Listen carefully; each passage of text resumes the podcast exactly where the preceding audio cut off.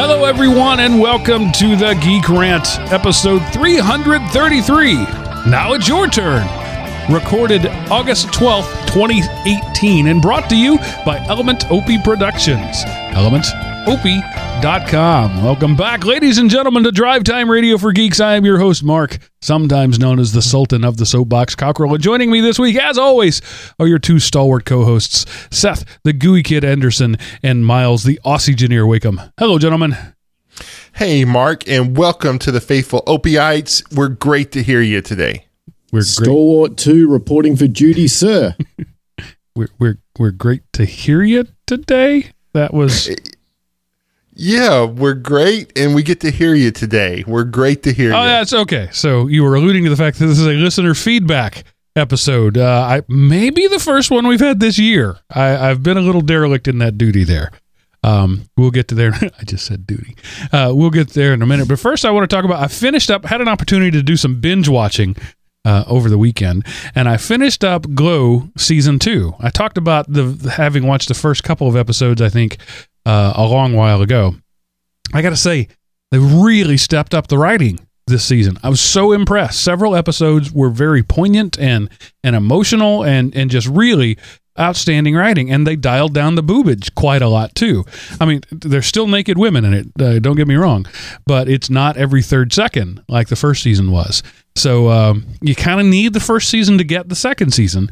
Uh, but if the first one uh, was just a little too raunchy for you, uh, maybe the second one will will uh, will be the thing for you. If if the first season was just the right amount of raunchy, uh, maybe the writing will be good enough to keep you around this one. So Glow season two um, impressed me more than I expected. It was the first season was season was just bubblegum for the brain. It's a fun thing to have on while you're doing something else.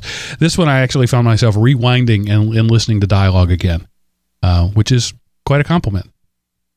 So it's sort of like how Kill Bill Volume 1 was just blood and gore, and Kill Bill Volume 2 was like an actual movie. So a totally different thing. Having never seen either of those, I'll just have to say sure. Sounds about right. Okay. And uh, and Seth, you're going to give a review, I assume, of a movie that I couldn't even think about paying money to see. Okay, yeah, I went and saw the Meg. I first saw it, it was I think it was a an ad for a YouTube video and it was for the Meg, Jason Statham, um, and some other people. You're like, oh, I know that guy. Um, but it's so it's a megalodon, but there's actually it's not this isn't like a sci-fi. Oh, look, it's megalodon versus you know Plesiosaurus man or something like that. They actually the science is believable enough, and you know the action. It's not Jaws. I'm they, you know, I mean Jaws was in a lot of way. It just kind of set the standard for shark movies, but I think they did a good job. It's not a great movie, but it's a good movie to go watch. Um, this is like you know stay at home and watch it on the couch kind of thing. But it was it was it was a good movie. It was it was a good movie. Yeah, their so not, not a great movie. Their marketing is is really trying to play it off like it's Jaws reborn. Um, even down to the video poster. I mean, the movie poster is very Jaws esque. Right. Yeah. But you know, it, I of course they do it all the time now. So many of the best one-liners and and the jokes and the so much of that stuff. Oh, it's like I've already seen it in the trailer. But you know, I saw the the one C where they're doing. Um, you know, it's um, I think Frank Sinatra singing somewhere under the sea or whoever it is that sings that, and you know, and it's kind of showing the beat. That was like the coolest trailer I saw, and it that it, it kind of sets the stage for the movie, but doesn't really give anything away. But it, it's a good movie. Go watch it. It's it has enough of a plot to you know it's not just stupid action but you can its stuff is telegraphed so no really big surprises but i i think they pulled it off pretty good so All right, and and just a quick thing, my my wife bought The Gifted. It was uh starring Captain America, Chris Evans, and a bunch of other people you've never heard of before. Um, and it's a total chick flick, but you know if you're into that, I happen to live with a lot of chicks. Uh, we watched it yesterday. Uh, not a bad movie at all. Uh, but it there wa- there was a lot of ugly crying going on in my living room. A lot of ugly crying. you can't go wrong with ugly crying i guess All right, Miles, uh, you want to talk about D Tube? Yeah, Yeah, um, I watch way too much YouTube on my TV set. It's really unhealthy. Uh, so about a year ago, I discovered DTube, as we've spoken about before. It's that decentralized YouTube, and uh, really liked the idea of not having a central authority say what could or could not be posted. So um, I was playing around with this thing, and about, uh, but you know, didn't have a TV app. So I don't want to sit and watch TV. I'm, I, I know the the cool kids these days. They love watching their YouTubes on their laptops, but it ain't me. I, I like a TV set. So I decided DTube wasn't going to work for me unless I could watch it, you know, in a comfy chair with some beer and popcorn or whatever. Anyway, um, about a year ago, maybe a little less, uh, I discovered this guy who lives in Texas. Uh, I'm not exactly sure where. His name's Michael, who um, was had developed a uh, an Android app to watch DTube on, you know, for your phone. And I said to him, I can't remember how I communicated with him, but I found him somehow. I said, you know, it'd be really cool if you could do like an Android TV version of this. Um, and he said, yeah, well, I don't have an Android TV. So I decided, you know, it's my stupid nature, to buy him one of those little Z- Xiaomi Mi boxes. You Yeah. can get them at Walmart, you know, they're like 75 bucks or something. So I bought this thing and I ship it to this kid in Texas thinking, well, there's money down the drain. You know, it's going to ne- never see anything back. Well, six months later, I I reach out to him and he's like, yeah, I finished it. I'm like, seriously? Are you serious? You did it? He goes, yeah, yeah. Here's the link to the Play Store. So I go to the Play Store and I download this thing, and I swear this is the coolest app ever. Um, it's in its early infancy, but what it does, it does well, and it it allows me to watch DTube on my TV with beer and popcorn. And it respects the remote control and it's got all the right stuff going for it. And it also is smart enough to know if it's running on a phone or it's running on a tablet and it adjusts accordingly. Um, but my life has changed this week. All I've been doing is watching DTube.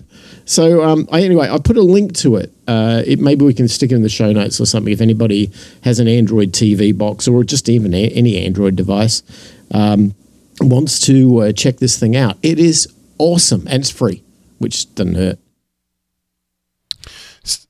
So I have a question, Miles, not about Mm-hmm. the app because I think that's pretty cool, but is there any really plans yet on DTube's profitability, you know, for future proofing itself? Um, well, don't forget every host who publishes a DTube video is getting Steem rewards uh, back on the Steem blockchain. So if people are thumbs upping their videos, they're making money. Uh, it depends on who's thumbs upping the video. If you're somebody who has a high reputation store in Steem, you'll you'll issue more money to the host than somebody who doesn't. Uh, but that happens organically. The longer you're there, the more you post, that sort of thing. Um, what's really interesting this week is that you know this is the week that YouTube, Facebook, Apple, and Spotify and everybody banned Infowars. You probably all heard this on the news. Um, it was like where big media just decided we're just going to shut somebody down completely. And I'm not a Infowars watcher. I don't I enjoy that stuff. I think it's a bit too extreme for me, but but what I do enjoy is the right of free speech, and this guy had his completely nixed right off the top, and it sent a really chilling message that no matter whether or not you agree or disagree with what somebody says, they still have the right to say it, and if you take that right away, then next thing they'll come for your right. Anyway, that kind of ramped up the in, the interest in DTube for me this week. Um, and so I'm finding that now there's this mass uh, kind of exodus going to DTube from YouTube of people who think that they could be next. Um, so the amount of content is going up dramatically. Um, so yeah, it's, it's all it's all good. You want to check that link, Miles? It, it's it's a link to log in and then Uh, go past. I'll- so if you can right, just I pull the direct link, that'd be great. will do. Uh, all right, I, I think there's more than enough of that. So I'm going to move on because we got a lot of uh, listener feedback this week. Uh, so I'm going to start with uh, something that Jeff asked all the way back in January about Google Wi-Fi. Says you mentioned using Google Wi-Fi at home. I'm looking for a similar product. He's probably bought something by now, um, uh, but I have a couple of questions for you about it. Does it do NAT routing so that I can put my ISP router into bridge mode and rely on Google to handle everything? Yes, that's exactly how I have mine set up. My the outside of my Google um, Wi-Fi gets a public IP address directly from my AT&T router. Um, I want something with good security, trusting the Google to protect us from black hats, but also with features I've read that it has a separate guest network, control over oversight of kids and, and random IoT devices, Wi Fi access, simple dependability, uh, cover large areas, etc. Uh, so, yeah, it, it's, uh, it's solid. Um, um, th- there is a single guest network uh, which is you know you can't do multiple networks, uh, but you can configure it so that those devices don't see anything else, so they only see the internet and that's how I have all of my IoT devices are on the guest network so that they can see the internet, but they can't see anything else. Um, I'm a bit, I'm, go- I'm, I'm bullish on the Google Wi-Fi and recommend you check it out. Unfortunately, it's fairly expensive to check it out, but it's it's worth it. Hmm. All right. Yeah. Any comments Sorry, or questions about that? Nah, I'm right. I'm not a I I'm look I still just look at the Google Kool-Aid. I haven't drank it yet. Jeff just brings back memories to me about how I said, "Yeah, I better try that. I'm going to check that out," and I still haven't. Right. All right. Anonymous, who wishes his name not to be known, uh, writes in about data ownership. He says, Hello on Geek Rant 320, which is where we talked about uh, um, storage and where things live. And we got a lot of stuff about Geek Rant 320. Uh, he says, There was a request for feedback from millennials about data ownership. I'm here to act as only a single voice. I will acknowledge that I'm in the minority about my views on technology, data, and privacy. I'm in the process of entering the cybersecurity profession. And as you read the rest rest of this email, that becomes obvious. Thus, I'm very aware of different implications of data storage. I've just finished moving away from Ubuntu as my main daily driver OS. This is because of the new light metadata collection that Canonical is starting to do. I'm now in the Arch world. I'd not logged into either Facebook or Twitter for about three years until I deleted them and I'm looking at Google and asking if I need that. With all of that being said, I'm running a NAS that I build myself using uh, the Open Media Vault with ZFS because the free, DS, free BSD of either FreeNAS or NAS for free uh, liked the Ry- Ryzen chip in that box. I'm using SyncThing to actually get data synced between computers. SyncThing is like Dropbox, except free and open source software, and only running stuff that you install on it. I don't have that much data, only around a terabyte. The majority of that is ISO images of different OSs going back like 10 years and VMs. I don't have a large media collection like you guys yet. Most of the video uh, content that I consume comes from YouTube.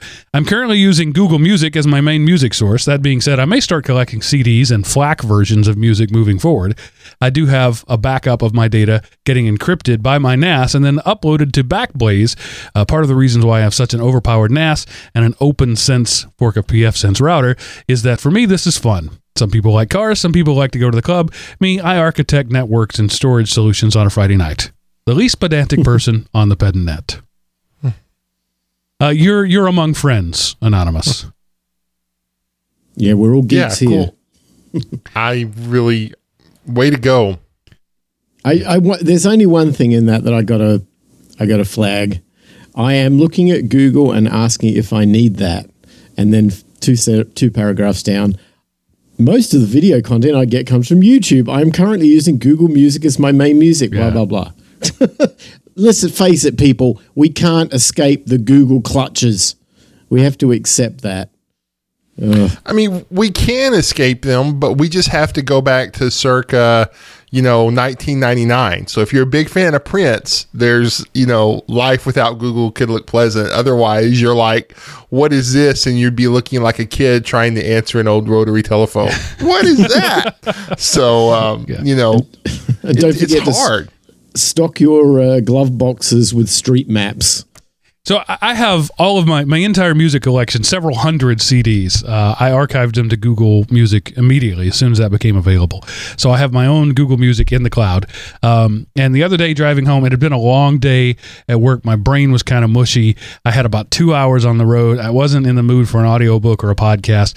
So I, I dialed up one of my favorite thrash brand, bands in my uh, collection and hit the uh, start instant mix.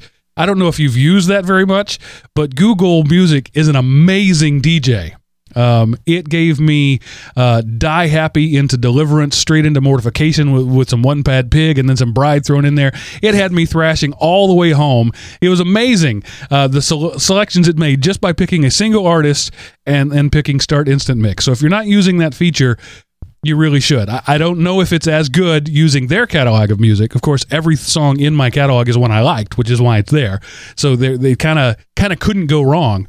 But uh, it was a great experience. So yeah, the Google the Google is still doing things better than everybody else. Not necessarily the best possible, but better enough than everybody else that it's hard to get away from it.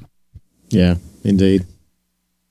All right, and then Kirk responds to that same episode 320 says, "Hello fellow elements in Opie land.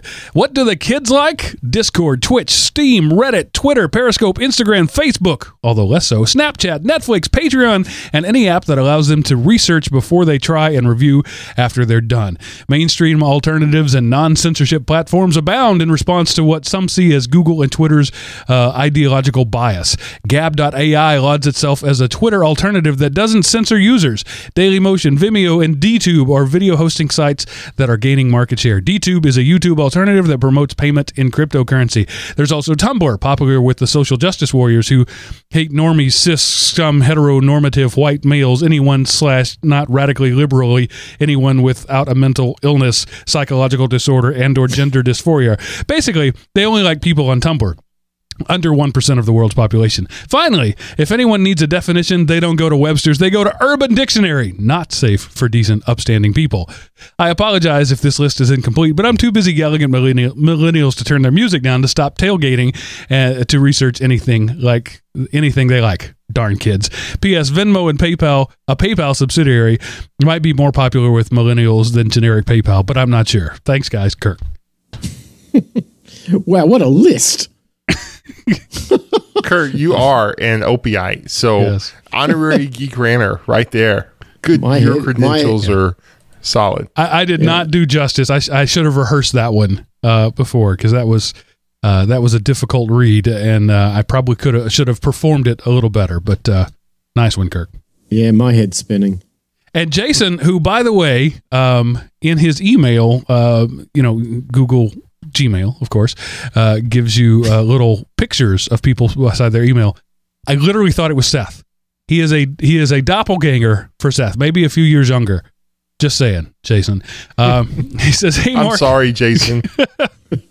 says, Hey, Mark, Seth, and Miles. I was just listening to the latest episode of Geek Rant, which was 320.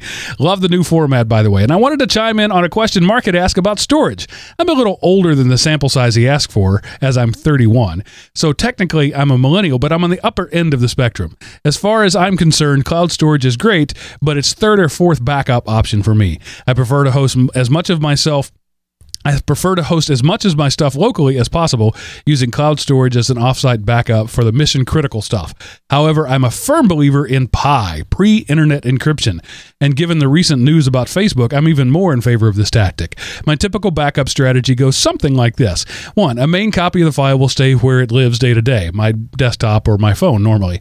Two, a backup copy will be maintained on my home server. Three, anything that is mission critical, tax documents or similar items, goes into a Veracrypt volume that gets copied somewhere online, usually Google Drive. Google once again. I just thought I'd pass along this as I thought it might add to the conversation a bit. Hope you guys are doing well, and if I ever figure out how to attach lasers to sharks, y'all will be the first to know. Jason in South Carolina. Freaking lasers. He's right on. He's right on. He's got the right approach. And hey, there's there's there's hope in our younger generation if they're all like Jason.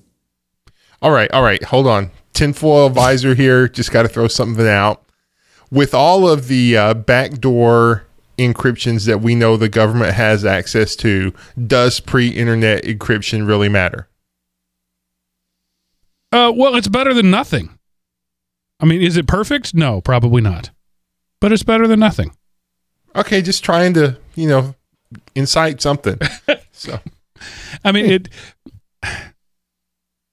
There is no such thing as perfect encryption. The, Right. the, the the the thing is to make it so hard as to not be worthwhile. And using something like uh, Veracrypt uh, seems to be a pretty good solution. Maybe the government hacked uh, the elliptic curve crypto that went into it early on? Maybe. But if that's the case, you know, all your base are belong to us, and it doesn't matter anyway. Yeah. Like I say, I was just trying to see if I couldn't start something. Well, and then I responded, and then you just laid down like a like a little puppy. I was just asking the question. All right, moving just on. Just asking a question. Scott has similar taste to Miles in media. He is a fan of the Night Stalker. Said my ears picked up when Miles, uh, Miles when you mentioned the Night Stalker. My wife and I used to watch it for the humor. Kolchak, Kol Kolchak, Kolchak. Kolchak. Um, and the interesting stories. Most of all, uh, uh, most or all of the episodes can now be found online. Do you remember, or did you also see the made-for-television movie *The Night Strangler*? Um, not about Richard Ramirez or the other unidentified so-named serial killer, but rather the further adventures of Carl Kolchak.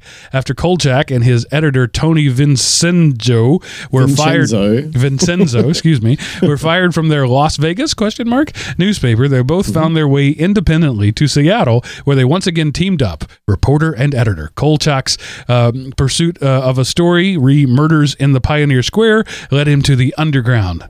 Literally. When I told my wife, yeah, that underground really exists, uh, I've been there, she freaked out. What? I'm never going back to Seattle again.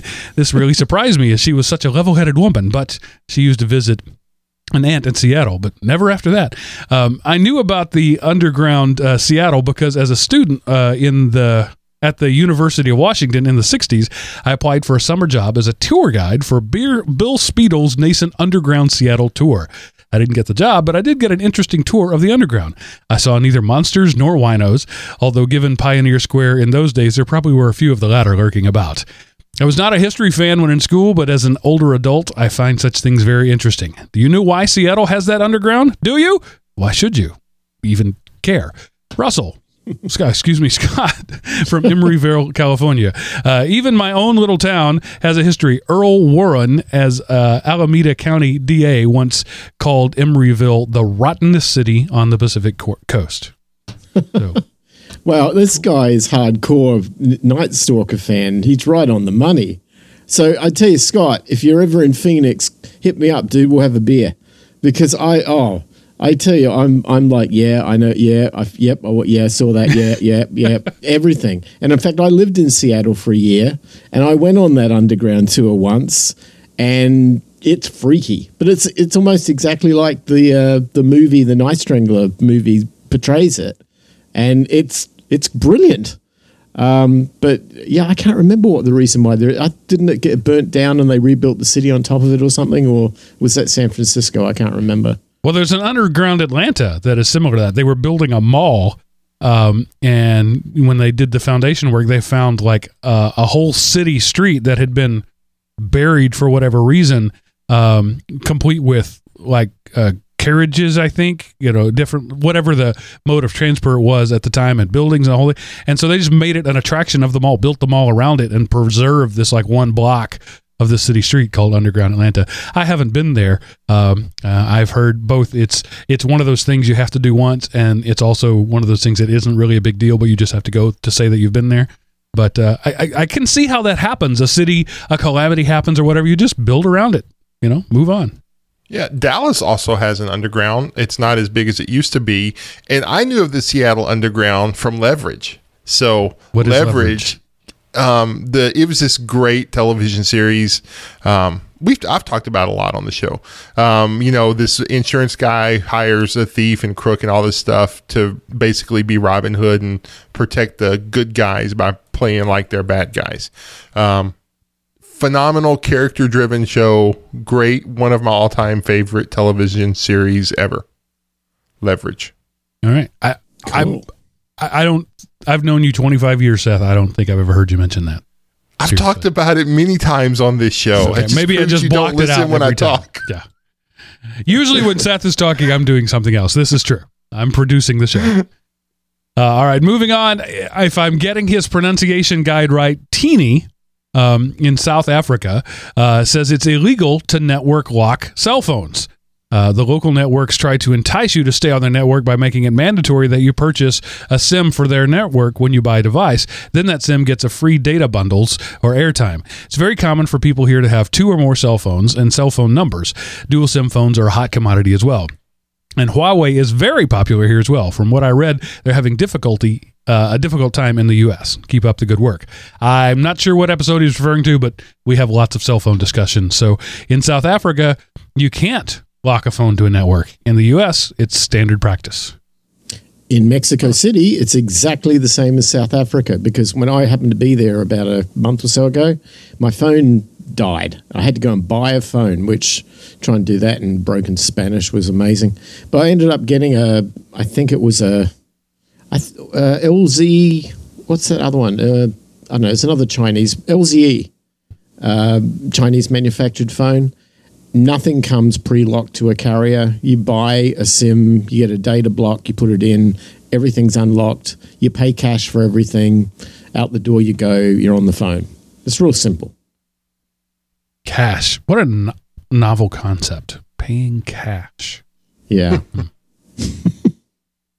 All right, moving Dave Ramsey on. would be proud. I'm, I'm going to assume that it's Michel, and I believe he's from Italy based on the email address. And he says that Miles is pretty radical. Um, yeah, apparently, we had a, a discussion about worker unions. He didn't rep, uh, uh, reference the episode. It says worker union discussion. Are you sure Miles is a Democrat? I'm actually quite sure he's not. Uh, compared to him, you two seem like Khmer Rouge fighters. Maybe I should learn a bit more about U.S. Uh, Democratic and Republican parties. In Europe, it's something different. Except for the religion stuff, I'm closer to your opinion, uh, and I'm a left wing activist. I don't know if that's a compliment. Great job, fellows. Uh, so I, maybe their left wing is is our right wing. Who knows? Uh, Michelle Comrade, I'm not a Democrat. I'm sorry. no, I, I don't know what you call me. I prefer not to be placed in a box, but the closest box would probably be a, an anarcho capitalist. That's probably me, but definitely not a Democrat. So, just, I mean, we have lots of political discussions here, and we make a lot of assumptions when we do that. So, let me just give you a very basic primer on American politics. Um, we refer to the right and the left because in our uh, uh, House of, of your your version of uh, their our version of House of Commons in Congress. They literally sit on the right side of the podium or the left side of the podium, um, and the Repu- Republicans tend to be the more uh, conservative party, the more uh, the party of big business, the party of profiteering, the party of uh, pull yourself up by your bootstraps, and the Democrat Party, the left, tends to be more the uh, using government to redistribute wealth, bringing ushering in a utopian society. Um, government is the best place to keep your money. Party. Those are those are exaggeration and simplifications on both sides, uh, but that's basically uh, the two parties, the two primary parties in our country, both of which are people entirely with utter jerkwads. Um, they're human, horrible examples of humanity, and they should all be tossed out. But I'm convinced that there's something about the process that takes normal, regular, upstanding people and turns them in to jackwagons because good people will go to Congress and turn into bad people within a term.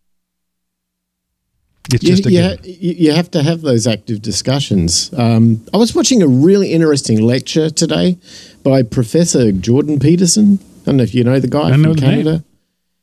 He made a very interesting point from a psychological perspective. He said that if you if you only hang with your own tribe, your own people, and everyone agrees with the same premise, and there's no discussions that are ever on conflict or they're ever at opposite ends. If society was like that, the human species would die because we're pre programmed to adapt to ongoing challenges and not to have everybody be copacetic and everything's always cool and you know it's eh, which is why you have to have opposite and alternative opinions because if you don't do that you cannot progress as a as a species and I, and I kind of get that and I'm thinking maybe that's the reason why polarization in government is happening. It, it could just be we're pre-wired for that. I don't know. Yeah, tribalism. yeah. And I realize I used an American idiom there, pull yourself up by your own bootstraps. That comes from um, the uh, horseback days when if you fell off your horse but your foot was stuck in the stirrup, you would literally reach up and grab the loops on your boot, the bootstraps, and pull yourself up onto your horse by your bootstraps. As you can imagine, that's a difficult thing to do. So that became an idiom in uh, American slang. To pull yourself up by the own by your own bootstraps means to do something difficult without any assistance from anyone else. So there you go. Moving on, John Mark likes KeePass. He says, I chose KeePass for my password manager. It has no monthly cost. It's open source. I had to download the program from one place for my Windows computer, KeePass. I had to download the program from another place for my Linux computer, KeePass 2. I had to download the program from another place for my Android smartphone, KeePass Droid. I'm using Dropbox to sync the database files. I- I'm decentralized, I-, I think. If my passwords are stolen, I'll not easily know where the problem is. Uh, so yeah, KeePass is a roll your own version of of LastPass. I've used it before. I don't trust myself well enough to to do that. Um, so I'm I'm still a fan of LastPass. Either you guys use KeePass? Key Not I. K E E P A S S. Yeah, I use it. Um, you can run it with a, an YubiKey too, which is kind of nice. I have one of those. A, a- a friend of mine sent it to me, um, and I've never really used it. I set it up and then found I didn't really like it. Uh-huh. Just don't leave your keys lying around where you forget it, and because it always ends up on your key ring. Well, yeah, that's what it was. I I had a it was second factor authentication on my phone, and and like so, if I'm downstairs in the living room and I need to log into my phone, I have to go upstairs to get my keys. That's why I didn't don't use it. So this this discussion could go longer than the nine minutes we have left in this section. Just ex- expect this show is going to go a little long. Uh, he says uh, Kevin asked us to weigh in again on net neutrality. He says Mark, please, if you could remind me of the podcast number where you analyze net neutrality, etc. That was episode two ninety five. The title was "Bad Name, Important Concept." Better yet, please make take some time to discuss the current return by the FCC to a quote light touch approach to internet providers. Your view has been the clearest and most cogent I've heard uh, to date, and I still don't think I understand it clearly enough. For example, I just listened to an interview with FCC Chairman Chairman Pai on APM's Marketplace, where the chairman spoke clearly and argued, and at, least in language, that all evidence and data supported the change being made and directed uh, everyone to read the myth versus fact statement on their webs, uh, web as support for his opinion. The document reads almost completely like political talking points. There's no reference to studies or data or reports. I have a sense that FCC and major service providers have invited the consumers to a stadium to watch the game they're playing. Of course, that means that we, the consumers, must pay for the show and live with the outcome without any influence or say in the rules or play, even though we're paying for both sides for the privilege to watch. Thanks so much, and please keep the shows coming. Kevin from Annapolis, Maryland, a Patreon supporter. So, um, Kevin, because you're a Patreon supporter, you get special privileges. Um, and I, I'm just going to quickly run down what I think about this. First off, the return to the light touch thing. So, uh, President Obama, during his administration, um, took a more active role or encouraged a more active role in monitoring um, the the internet essentially uh, in monitoring how the internet is used. The trouble with that is the FCC, the Federal Communications Commission, um, doesn't really uh, have any say over how over the internet because the internet itself is is hardware. Um, so the FTC, the Federal Trade Commission, tried to do something, and Congress said, "Well, that does," or it was actually the Supreme Court said that doesn't really work. Maybe the FCC could do it uh, because it is about communications. But really, uh, this is all comes down to business, which um, is neither the purview of the FCC or the FTC. So basically, the idea is a neutral network means it's just a, a, a just that it is it is a network that anybody can use it treats everybody the same it's uh, an egalitarian uh, system where the pipeline the, the fiber optic line between my house and say the AT&T data center and then from the AT&T data center to Netflix is there and and everybody anybody can use it equally that's net neutrality and I think that's a good thing. Uh, and I'm not one to uh, propose legislation. And, and in fact, I almost never uh, am in favor of government uh, regulation. But this is one case where I think regulation could be done, uh, could be used effectively.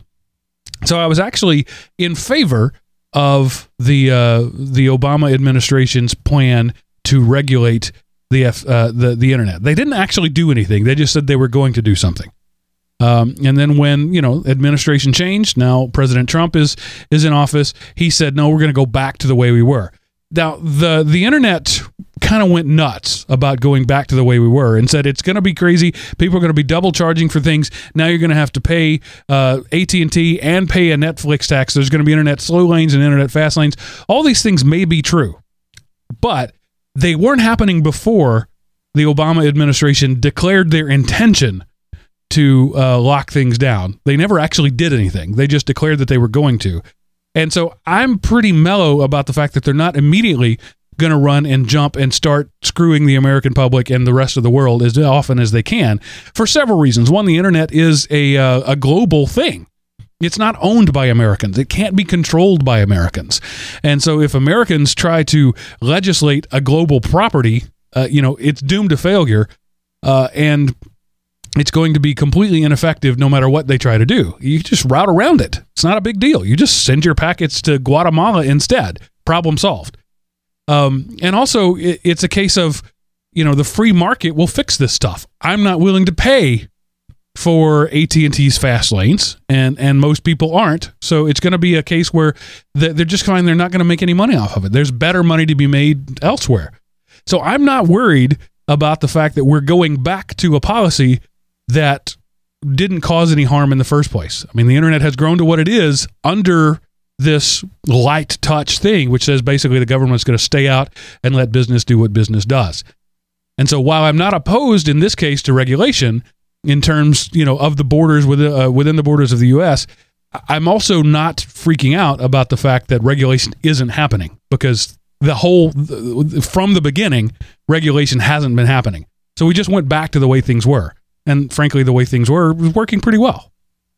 So that's my you know two minute uh, recap of the whole net neutrality debate. You guys want to weigh in on that? The one thing I will point out was your brief oversimplification of you would not pay for it uh, but you would because Netflix would be forced to pay for it. Otherwise, people would quit using them because Comcast would charge them and give their stuff free. So you would end up paying a higher price to Netflix, or Comcast would run Netflix out of business, then start charging out the bleep for their stuff after they eliminated their competition, in which case you would be paying for it. So you might not be willing to pay for it directly, but you will. There will be indirect costs that arise. At least that would be the basis of one of the arguments. Yeah. So so let me of. rebut that. That that is what you're saying. That is possible if the government doesn't step in. I, I absolutely yeah. agree with that assessment. That is possible if the government doesn't step in. However, the government isn't stepping in, hasn't stepped in, and that isn't the th- isn't the case. So I, I think that there are much much greater factors at play here than government regulation or non-regulation. Well, that is true, but we're going to get into this whenever we get down to the uh, my week in history. But the thing is, the regulation in the fast lane and slow lane and stuff. One, the networks weren't mature enough to handle it, and nobody had really suggested it before um, they said they were going to kind of control. And now that pe- now that that idea is implanted in the consciousness of CEOs and upper level executives, hey, we can do this to increase our cash flow so, okay, just food for thought.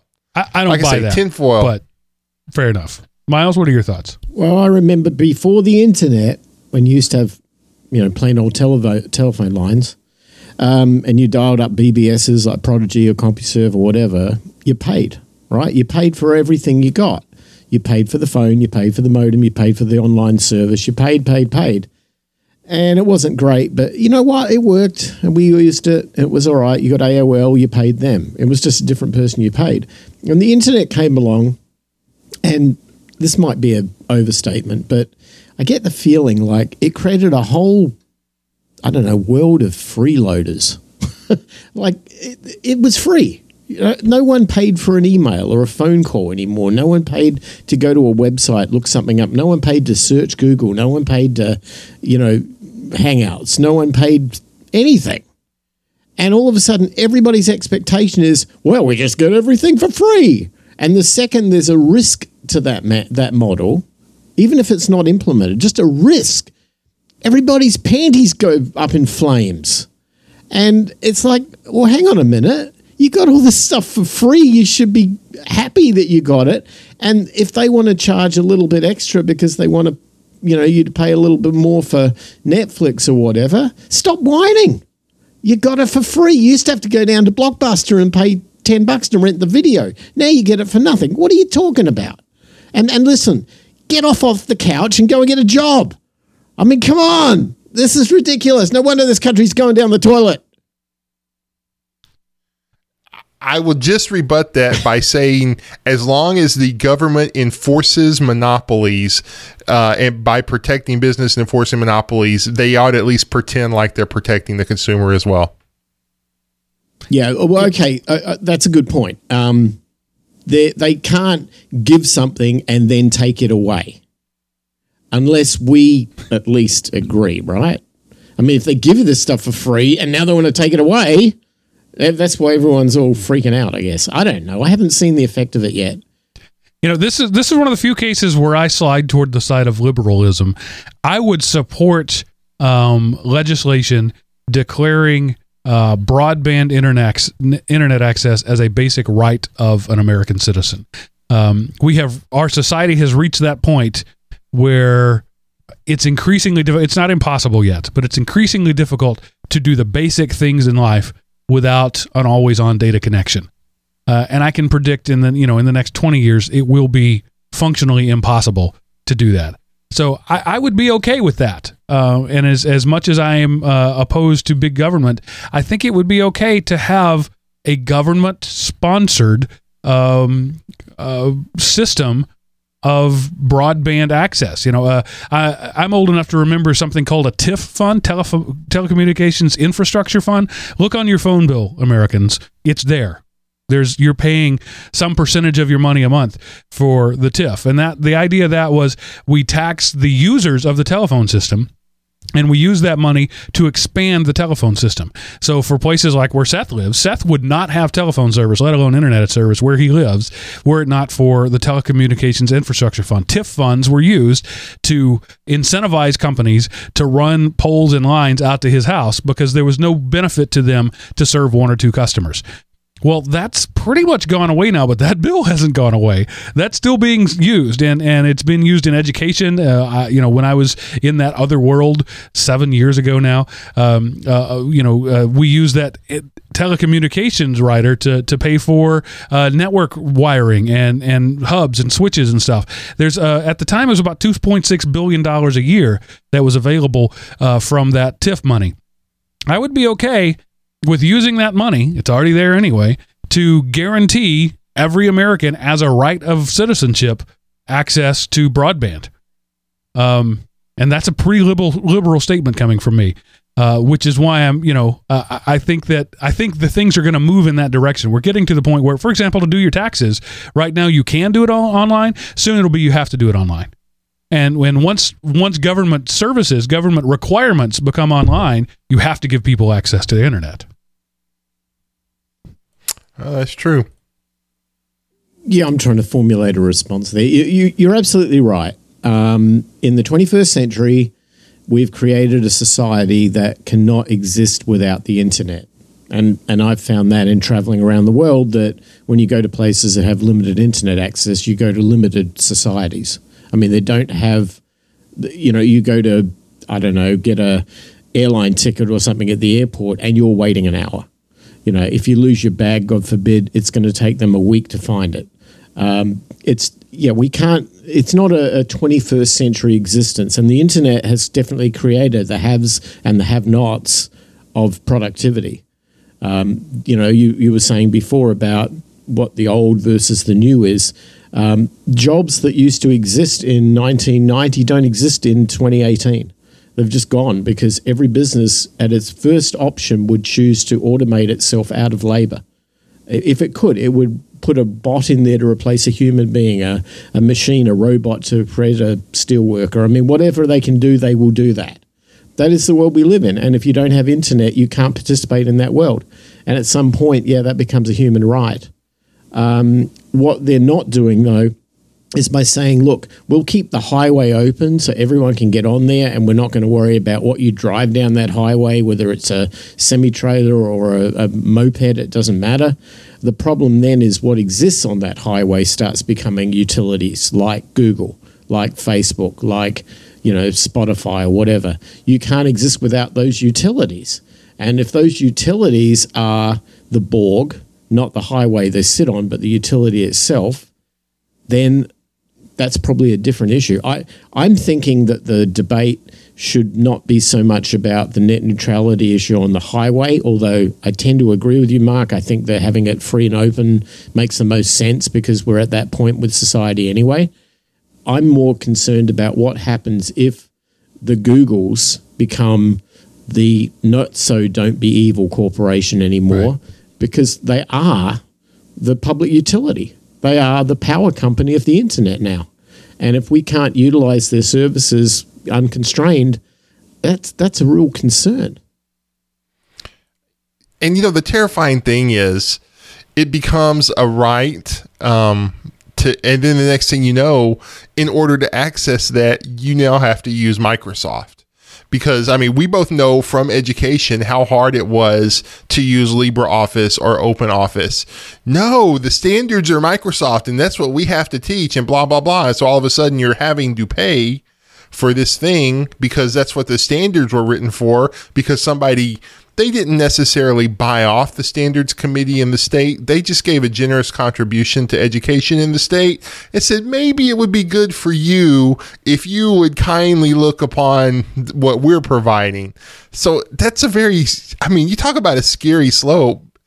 I don't know. I just again, that's some tinfoil hat for y'all. And this is a really cool discussion. I watched this YouTube video the other day. Um, it was actually yesterday. What if Independence Day actually happened. And it's one of the alternate history guys. He went into what would happen if, and, and he talked a lot about this, you know, so many people died. It, we no longer had the productivity to maintain the information infrastructure uh, that uh, that the um, Earth had reached, and so it, he talked about how we would fall back into tribal societies and lose the global stuff. Anyway, interesting video.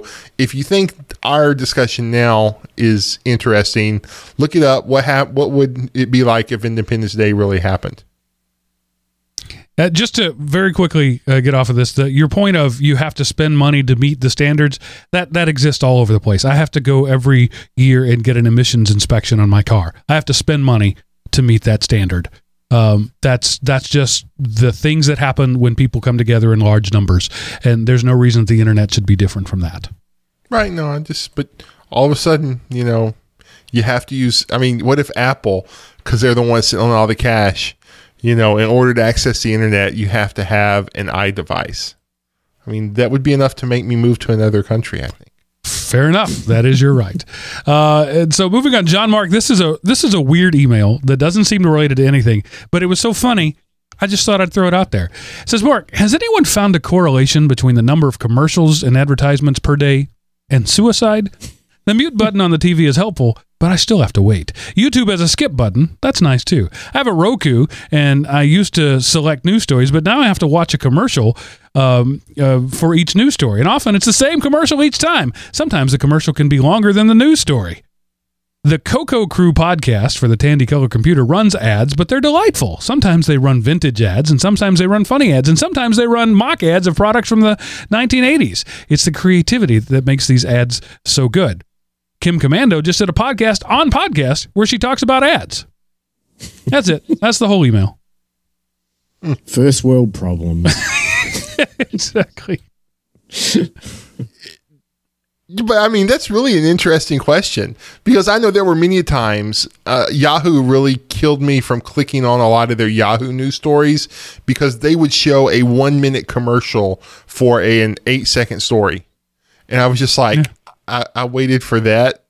I'm glad I can't reach a gun, you know, because so interesting question, but good, funny email.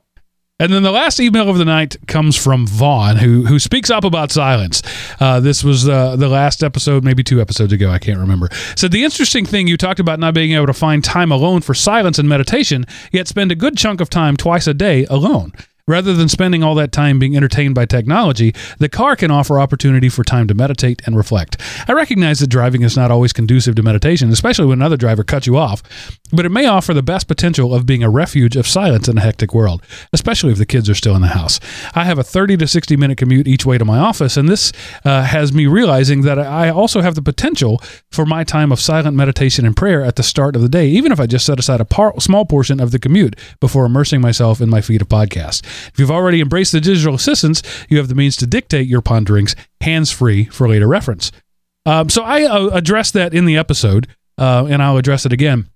My goal is to achieve um, uh, singularity of thought in a way that that, and, and my whole point was that our modern world makes that difficult to impossible to do. Uh, yes, the car can be maybe the least distracted that I'll ever be which is actually pretty sad because when you're driving, you have to be paying attention to a lot of things. Now, when you've been doing it for you know 30 years, as I have, um, you you you start to ignore the fact that you are in fact paying attention to hundreds of different things at a time, and it becomes second nature to you. But it is it should not be uh, a a time of focus on other things. Um, and if I'm in my head like I really need to be, I'm not on the road and I become a hazard to those around me. So, yes, the car can be, uh, the drive can certainly be a time of, of fewer distractions and less input. Absolutely. But to achieve the level of deep thought that I am trying to achieve, uh, the car just won't do. And in my uh, experiments so far, I, ha- I, I most of the time I fall asleep. I sit down, I, I, I find myself in a quiet, undistracted moment and I ponder something and I fall asleep. What that says to me is that my body and my brain are so exhausted, I am not capable of thinking anymore. And I need to adjust my lifestyle to the point where I won't fall asleep at the first time when there is an external input keeping me awake. Yep. I mean, yeah. I haven't mastered the art of, of this hour of meditation yet. Um, I think it's a noble, you know, challenge, and uh, I'd love to do it, but I couldn't see a car doing it for me. I, I think the distractions from just road. I mean, I want to be alert to what's going on around about me on the road, so I don't think I could really split my head into deep thought about some, you know, esoterical topic, and oh my god, there's a guy on the wrong side of the road coming at me. Um, I think I'd have to focus solely on the car. I mean, if if you if you're pushing a broom or uh, guiding a, a, mule to the end of the row going back in time, uh, I could see times where um, there could be stretches of relatively low or no distraction, but it, you know, highway speeds, even even bumper to bumper traffic at 25 to 30 miles an hour, is not the time for that. But it, this has been an interesting experience for me because I've realized that I have created my own world that, that my whole life has has been orchestrated in such a way that I do not have the opportunity to think deeply. I think um, I think for my job, I'm solving problems. I'm I'm coming up with novel solutions. That's what I do, but it's in small chunks. Um, I noticed earlier this week it took me four hours to write an email. Not that the email was that long, but I would write a sentence and get called away to do something else and I would come back and write a word and get called away to come back and I'd call, uh, come back and I'd reread what I'd written and prepare to write and I'd get called away to something else. That's the life I've created for myself. It's no different when I get home. You know, between my three children and my wife, somebody needs a piece, piece of me all the time. I, I, I, like to refer those as chocolate cake days. Everybody wants a piece of me. Um, and that's the life I've built for myself. And it's going to take time and intention to to change that uh, and I, am I'm, I'm still trying to figure out how to do it. But when I finally do find a moment on a Saturday where everybody has something else to do, uh, uh, and I can be alone, I sit down in my comfy thinking chair and I'm asleep because my body and my brain are so exhausted from being running, you know, full tilt all the time. I just can't do that anymore. So I'm trying to make changes in my life, small changes, so that maybe it's going to take years to get there. But maybe in two or three years, I will have uh, reorchestrated my life in such a way that I can actually be a thinker of the type that you know that I want to be. C.S. Lewis, Immanuel Kant, the the the the great titans. Not that I'll ever be as smart as they are, but I'll at least have the opportunity to be. Right now, I don't know what I can be because there's always somebody nibbling at some part of my psyche. Yeah. I think we lose a lot because so much of, I mean, we're busy and we're productive, but we our our bodies aren't getting I mean, I drive 65 miles to work. I sit in front of a desk for 8 hours and then I drive 65 miles back home. I mean, that's not walking, you know, I'm not you know, planting or plowing or doing something with my hands. I mean, yeah, okay, I'm tapping on a computer, but man, there's no time. And so my body really isn't ready to support my mind. You know, that blood that pumps the oxygen isn't just it doesn't go very fast. There's not a lot of oxygen because my body doesn't produce the chemicals that allows my brain to hit. I, I, there's no turbo there. My turbo gets me to everybody else's normal because i spin such a set i'm such i'm just a rock in front of a piece of glass Miles, do you have any thoughts? No, I'm I'm kind of blessed in a way that you know the sort of work I do is tending to. I, I, I'm an asset manager. That's what I do for a living. Really, I just look after things like a farmer tends a field. I look after computers and make sure they run, and I look after stuff like that. You know, it's it it's pretty mundane, and I only get called out to really go hardcore when there's an adverse event. And you know, I my early years was all about building submarines for the military, so I know how to build adverse, uh, you know, uh, stuff that's not going to encourage adverse events. Hopefully, touch wood. Uh, of course, it always happens when you least expect it, but I do find I do have time between routine maintenance on things and you know, responding to some sort of freaking problem uh, to actually sit and think. And even with the time, I have a hard time dealing with it because I'm always on call. I'm like a doctor always on call, but not actually doing anything. Um, you'd think someone like me would be able to find it, but no, it's not easy. It, it is something to do with our culture. It's something to do with the world around us, and it's probably a. I guess it's kind of like most people sell their hours for their wage. You know, they they spend forty or fifty hours a week, and they get a certain paycheck for that, and so there's an hourly dollar amount for earnings um, I'm not like that, but at the same time, I you know I respect anybody who's out there trying to to do what they have to do. But I think because the majority of people are selling their time for money, we've created a culture that supports the majority, and that is there's expectations of paying your rent, paying your mortgage, paying insurance, buying you know car loans, student loans, well, all those things that are just part and parcel of 21st century life, and they create a treadmill effect, and people are on it. They can't get off it. They can't think anymore, and that's sad.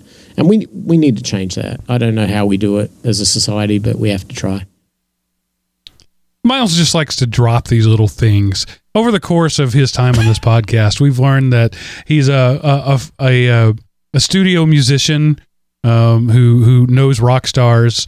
Uh, he's a real estate tycoon worth in excess of, of a million dollars.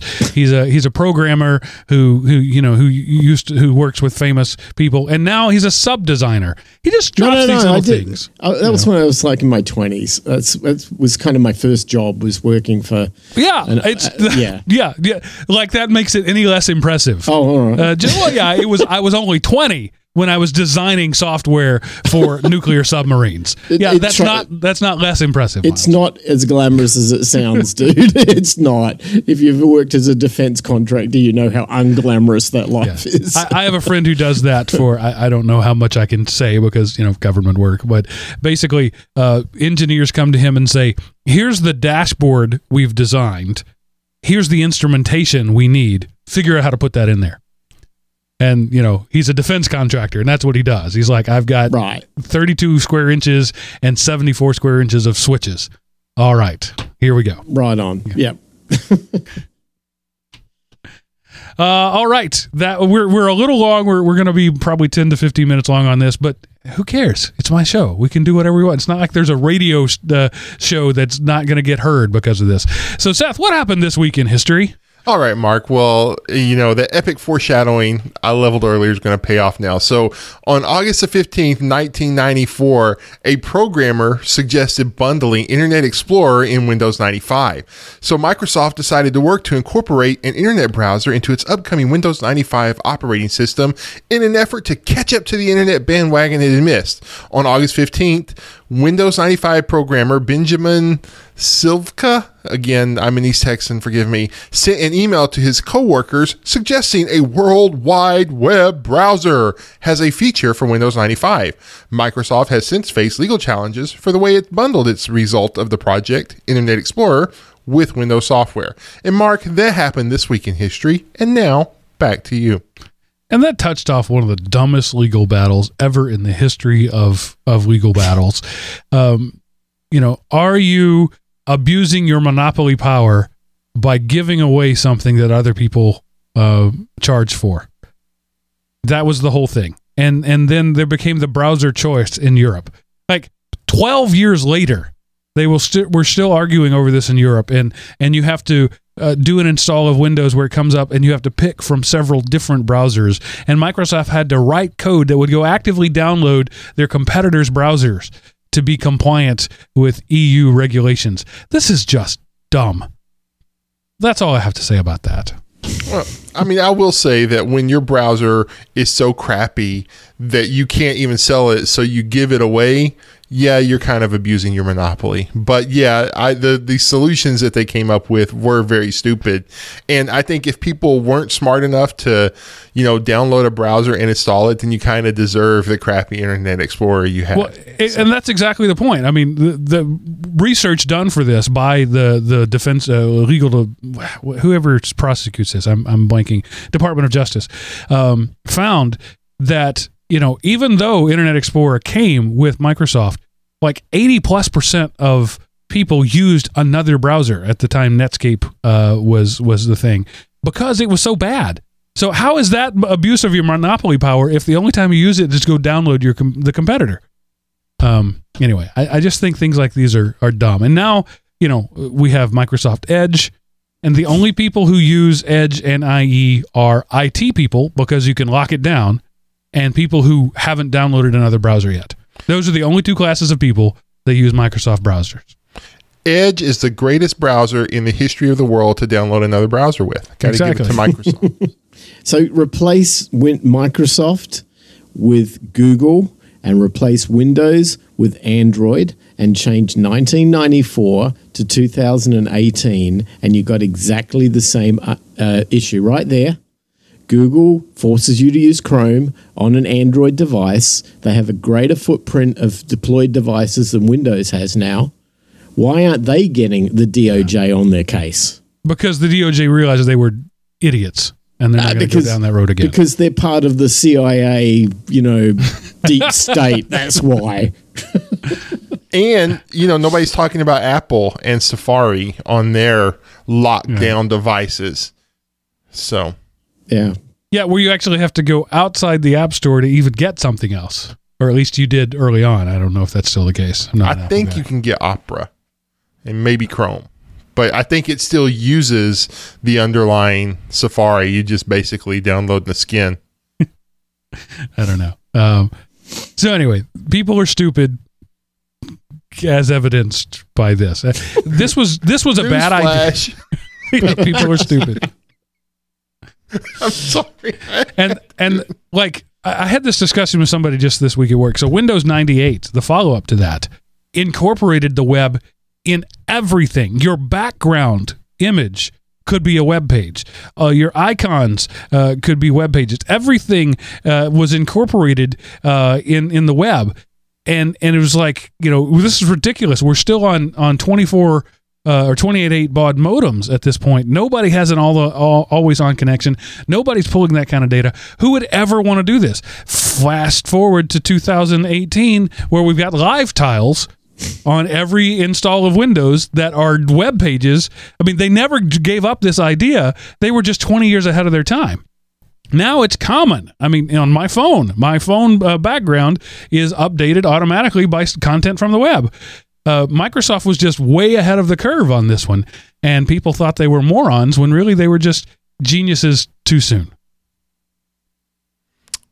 Yep. Maybe that's what all morons are. They're geniuses too soon.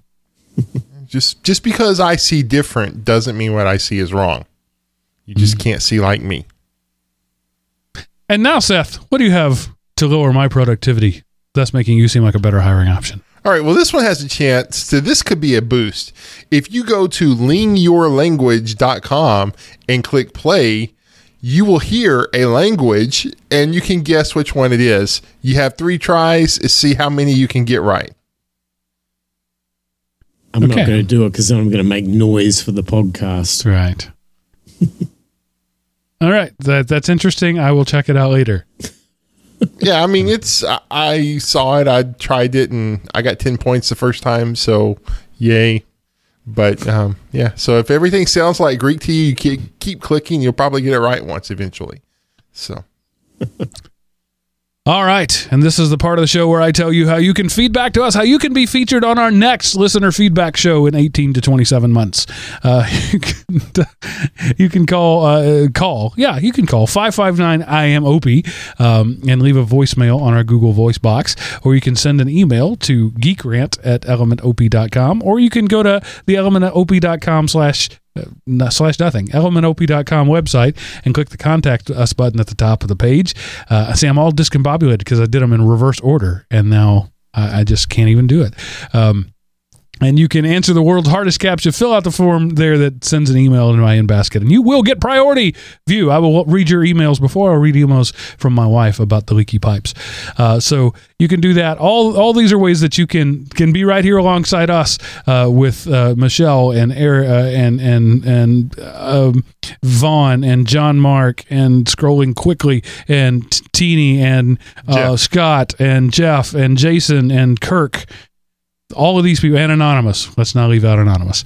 Um, and so you can do that and i would appreciate it. We like hearing from you. Also if you have show topics that you'd like us to discuss please let us know. If you have show topics that you'd like us to never discuss again that's okay too. You can let us know about that. And um, always uh, we appreciate your support uh, both uh, verbally and monetarily. Uh, I'm not gonna I'm not gonna beg for money this show. I'll do that next show.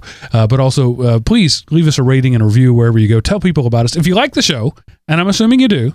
Tell other people about it. That's all I ask. And uh, now we're closing out this show that is about uh, almost 20 minutes longer than our regular show, but is still 50 minutes longer than any show we did two years ago. So, congratulations to Yeah. So, uh, thanks for being with us, uh, Seth Miles. Uh, uh, thank you for being with us, listeners who pr- uh, provided your input to this show, made this show literally possible. And we thank you for that. And uh, that's it for this episode. We'll see you next week. And remember, pay for what you like.